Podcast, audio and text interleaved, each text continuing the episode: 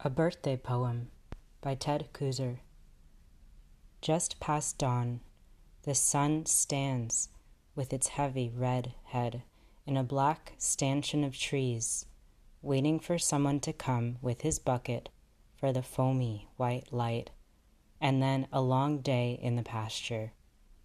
I too spend my days grazing, feasting on every green moment till darkness calls and with the others, I walk away into the night, swinging the little tin bell of my name.